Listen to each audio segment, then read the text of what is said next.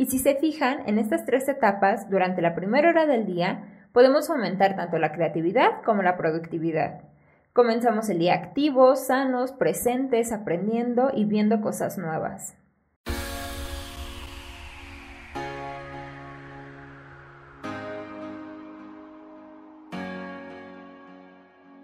La musa o inspiración no nos llega por sí sola en diseñando, arte. Iremos a buscarla a través de nuestra historia, lluvias de ideas, tableros de inspiración, escritura, investigación y muchas otras herramientas. Soy Natalia González y te invito a que me acompañes en mi proceso de diseño para una obra de arte. Descubramos juntos que no es necesaria una utópica vida parisina en los años 20 para ser un artista tanto tú como yo, tenemos la posibilidad de crear mucho más allá de lo que podemos a simple vista imaginar. Hola a todos, ¿cómo están? Espero estén teniendo un excelente día. Para muchos es semana de descanso, si es así ojalá le estén aprovechando al máximo. El día de hoy les compartiré un tema que en lo personal me fascina mucho.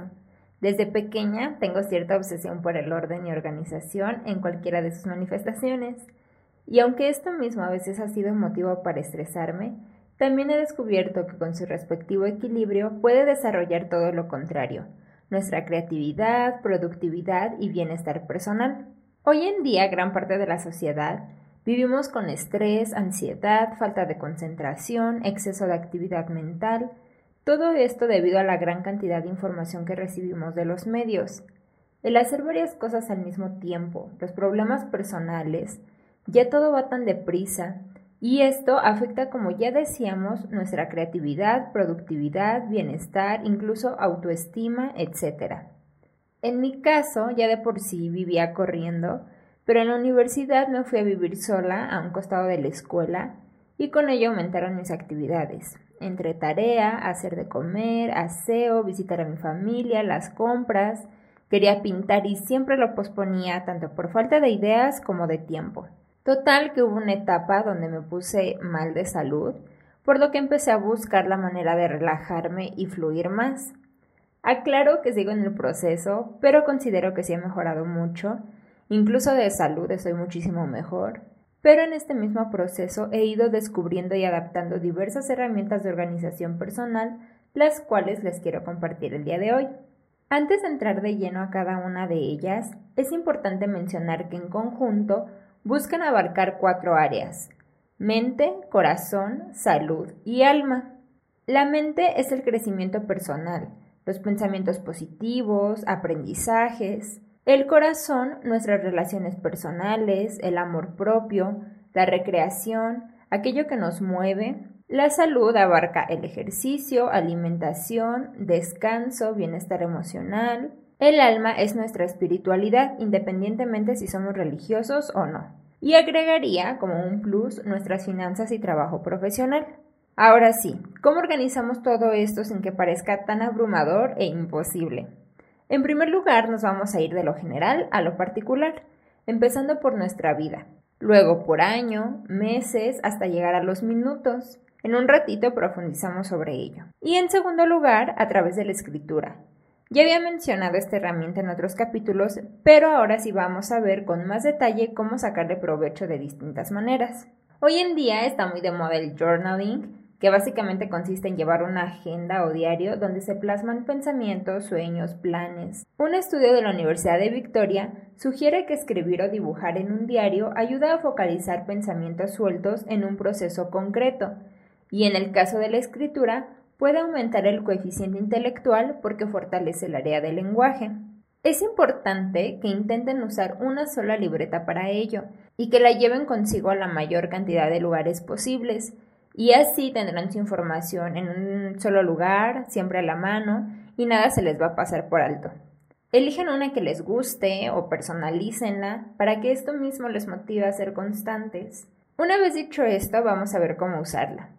Empezando por la planificación anual, aunque no estemos en enero, siempre es buen momento para mejorar nuestros hábitos, podemos hacer una carta para nuestro yo del futuro. En esta carta podemos escribir cómo nos sentimos, cuáles son nuestros miedos del momento, sueños, un recuento del año anterior, qué sucedió, qué disfrutamos y qué deseamos cambiar o mejorar, cómo nos vemos en el futuro.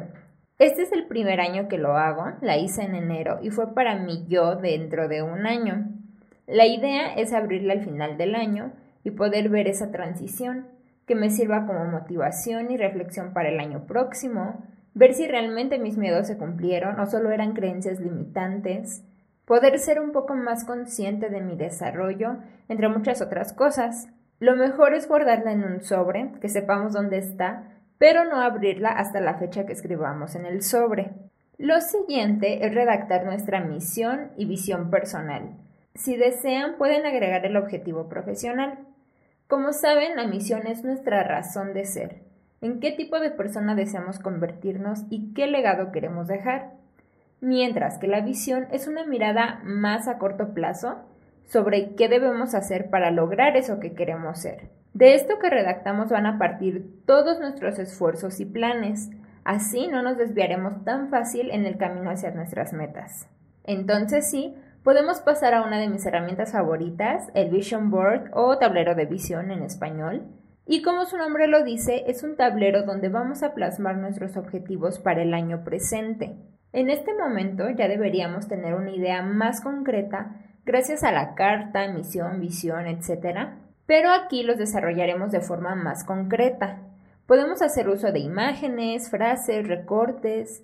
El mío, por ejemplo, además de armarlo en las primeras dos hojas de mi agenda, lo hice en un corcho de 40 por 60 centímetros con marquito y toda la cosa.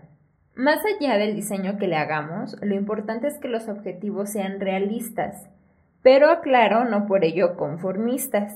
Hay que fijar una fecha límite para cada uno o cifras exactas. Y recuerden que menos es más, es decir, no quieran colocar 20.000 propósitos de los cuales no van a cumplir ninguno, aunque sean pocos, pero que realmente se esfuercen por conseguirlos. Y por último, busquen que esté en un lugar visible. En su agenda pueden verlo todos los días. El mío de corcho un tiempo lo tuve en mi estudio donde trabajaba todos los días y ahorita lo tengo en mi buró junto a mi cama. De esta manera lo veo al levantarme y esto ayuda a que nuestro subconsciente se apropie de dicha información e imágenes, y más fácil nos sintamos capaces de lograrlo. También podemos agradecer a la vida, al universo, a Dios, como si ya lo hubiéramos logrado. El cerebro no logra distinguir si es real o no, y de esta manera traemos eso que deseamos.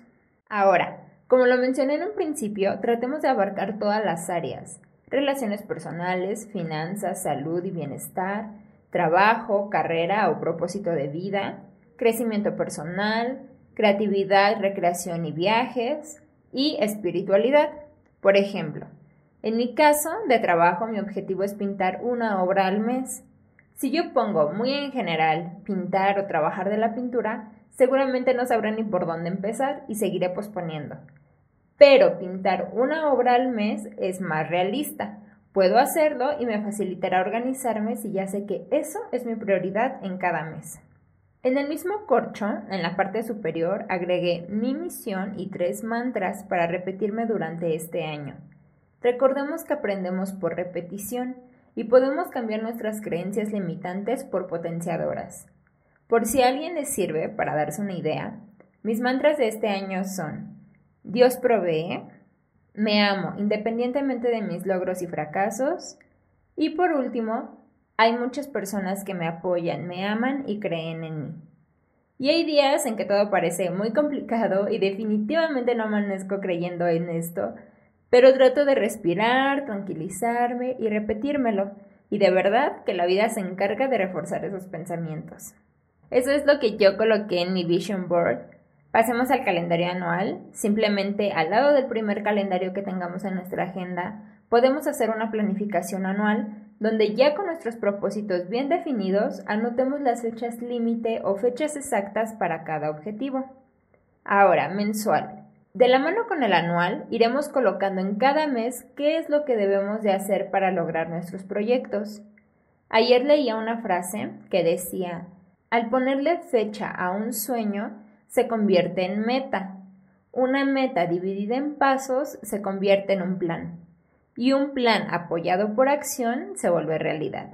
Entonces, por ejemplo, si yo quiero leer mínimo 36 libros al año, Al inicio de cada mes pondré el recordatorio de buscar los tres libros para el mes próximo.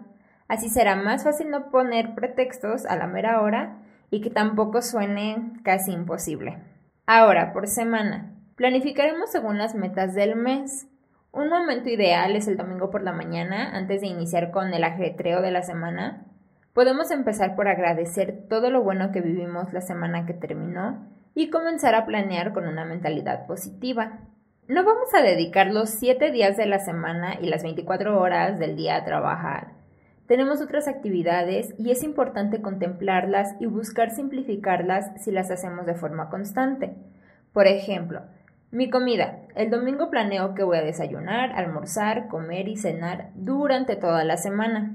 Como yo diseñé mi agenda, tengo un apartado especial en esa semana donde anoto mi menú. Partiendo de ello, hago la lista de todo lo que necesito, así solo salgo una vez a comprar todo, nada se me olvida, no me sobran ni se me echan a perder las cosas. Incluso yo cocino solo una vez a la semana y guardo en el refrigerador o congelador las porciones. Así no solo ahorramos tiempo, sino dinero también. Y con la situación actual, entre menos salgamos por olvidos, pues mucho mejor. E incluso de aquí podemos partir a nuestras finanzas. Un apartado donde llevemos el control de nuestros ingresos y egresos nos hará rendir mejor nuestro dinero. No importa que no sea una contabilidad formal, pero nos ayudará a ser más conscientes de los gastos hormiga. Podemos agregar incluso el ahorro semanal necesario para nuestros objetivos a largo plazo. De igual modo, así no suena tan complicado. En resumen de esta parte, hay que tratar de planificar lo que sí o sí debemos resolver en la semana, anotar eventos o actividades importantes que no podemos posponer, como una cita en el médico, alguna llamada de trabajo, y así pasar a los días. Escribir diario puede sonar abrumador, pero como todo es un hábito, ¿qué podemos construir en 66 días? Al inicio es difícil, pero tratemos de ir por un día a la vez. Robin Sharma habla sobre la acumulación diaria, que consiste en tratar cada día como algo importante. Días increíbles hacen semanas increíbles, y semanas increíbles hacen meses, años y vidas increíbles. Robin Sharma es autor de varios libros publicados internacionalmente, además de ser un experto reconocido en liderazgo y desarrollo personal. Entre sus clientes se encuentran millonarios, famosos, estrellas del deporte y muchas empresas importantes. En su libro El Club de las 5 de la mañana, como su nombre lo dice, propone levantarse a las 5, un horario fuera de las distracciones y ajetreos del día, donde podemos aumentar el estado de concentración. Para ello es de gran ayuda usar un despertador o alarma independiente del celular, ya que puede ser motivo de distracción. Preferiblemente se debe evitar en la primera hora del día. En mi caso me gusta restringir las redes sociales y apps de entretenimiento hasta las 11 de la mañana, pero depende del gusto y actividades de cada quien. Pero entre más lo podamos evitar en las primeras y últimas horas del día, mejor. Posterior a levantarnos es importante tener una rutina. Él propone la fórmula 20-20-20, donde de las 5 a las 5.20 de la mañana hagamos ejercicio intenso.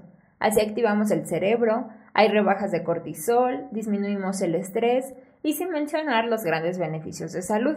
De las 5.20 a las 5.40 es cuando planificaremos nuestro día. Podemos reflexionar sobre nosotros, hacer meditación, oración, para estar más presentes a lo largo del día. Y de las 5.40 a las 6 dedicarnos al crecimiento personal, Podemos leer, escuchar un podcast, cualquier cosa que amplíe nuestro conocimiento. Y si se fijan, en estas tres etapas, durante la primera hora del día, podemos aumentar tanto la creatividad como la productividad. Comenzamos el día activos, sanos, presentes, aprendiendo y viendo cosas nuevas. Luego está la fórmula 90-91, donde por 90 días dedicaremos los primeros 90 minutos de nuestra jornada a un solo proyecto. Por ejemplo, si una de nuestras metas es lograr algo en tres meses, en vez de avanzar un día sí, otro no y luego hasta la siguiente semana, solo enfocarnos 90 minutos diarios. Se volverá un hábito e iremos avanzando poco a poco a nuestros objetivos. Y luego viene la fórmula 60-10, donde por el resto del día trabajaremos 60 minutos sin distracciones y descansamos 10. Antes de leer este libro ya conocía la técnica Pomodoro, que son igual intervalos fijos, llamados pomodoros, con 25 minutos de trabajo y descansos de 5 minutos, con pausas más largas cada 4 pomodoros. Hay aplicaciones incluso que miden estos tiempos como énfasis, e igual si tienen algo con lo cual medirlos y que no sea el celular, mejor, para evitar distracciones. En esos inter podemos tomar un té, caminar, estirarnos, en los descansos más largos incluso comer. Y Sharma también recomienda una segunda sesión de ejercicio moderado de una hora, como salir a caminar. Todo esto pueden adaptarlo. Por ejemplo, yo me levanto y preparo un desayuno ligero, hago ejercicio completo de una hora, luego mi meditación, oración, planifico mi día, etc. Y ya en la tarde salgo unos 20 o 30 minutos a caminar con mis perritas y también es válido. Otro punto es que aprovechemos ese tipo de espacios como de caminata mientras cocinamos, los traslados al trabajo, a la escuela, para aprender. Él le llama la universidad del tráfico. Aprovechemos el tiempo lo mejor que se pueda para adquirir conocimiento y fomentar nuestro crecimiento personal, ya sean podcasts, audiolibros, libros, según sea el caso. Pero algo relevante y que a veces es lo que más me cuesta, también hay que agendar descansos. Sharma sugiere dos masajes de 90 minutos a la semana y no forzosamente debemos ir al spa, con alguien de nuestra familia podemos apoyarnos y así es mutuo, o nosotros mismos. Y además agendar todos los días espacios libres de hacer lo que queramos en ese momento, relajarnos y darnos gusto. El descanso es importante para que de este modo nuestra fuerza de voluntad se fortalezca y no por el contrario se debilite. Agendar nuestras 7 u 8 horas de sueño, cenar y apagar aparatos electrónicos máximo a las 8 de la noche para que nuestro cerebro se prepare para descansar. Podemos aprovecharlo para convivir con la familia, leer, escribir nuestros agradecimientos y ya después irnos a dormir en un ambiente oscuro, sin televisión ni celular. El hecho de esquematizar nuestra semana y días nos ayudará a descansar mejor. Sin tantas cosas en la mente, podemos confiar que todo está apuntado y organizado. El único pendiente que tendremos a la mañana siguiente es levantarnos temprano y revisar nuestra agenda. Y así es como planifico mis días, semanas, meses y año a través de la escritura. Otras cosas para las cuales también uso mi agenda es para anotar mis aprendizajes o frases de libros, lluvias de ideas para proyectos u obras, bocetos. El hecho de llevarlas siempre conmigo, si se me ocurre alguna idea, puedo plasmarla sin que se me olvide al llegar a casa. También cuando me siento triste, enojada, confundida, me gusta escribir a modo de desahogo o terapia conmigo misma, cartas a nosotros mismos, a los demás, etcétera, etcétera, etcétera. Si por nada del mundo se acomodan con una libreta, hay muchas apps y dispositivos que nos ayudan con estas tareas, como las listas, asistentes personales, calendarios, notas, programas como Excel. No sé, hay muchísimo, pero ojalá se atrevan a intentarlo con una agenda. En fin, es un tema muy amplio, intenté abarcarlo de forma general. Si quieren conocer más sobre el tema, les recomiendo el libro del Club de las 5 de la mañana y El monje que vendió su Ferrari, ambos de Robin Sharma.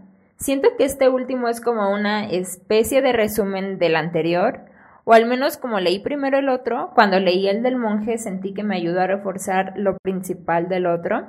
Y como resumen del resumen está el audiolibro Autodisciplina Diaria de Happy Academy.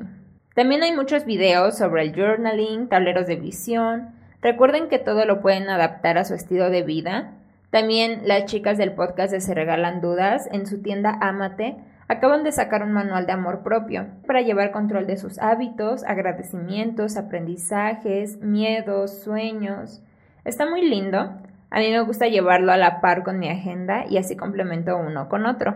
De hecho, una opción así es muy buena alternativa para quien va comenzando con estas prácticas, pues precisamente es un manual y los irá guiando poco a poquito. Y bueno, esto ha sido todo por el día de hoy. Disfruté mucho del tema. Si por mí fuera, hablaría horas y horas de ello. Espero que ustedes también lo hayan disfrutado, que se animen a utilizar alguna o todas las herramientas y sobre todo que si logran convertirlo en un hábito puedan ver pronto los resultados. Menos preocupaciones, productividad y creatividad mayores, metas y logros palomeados, En fin, les doy muchísimas gracias por acompañarme una vez más, les mando un fuerte abrazo, cuídense mucho y nos vemos el próximo Diseñando Arte. Chao.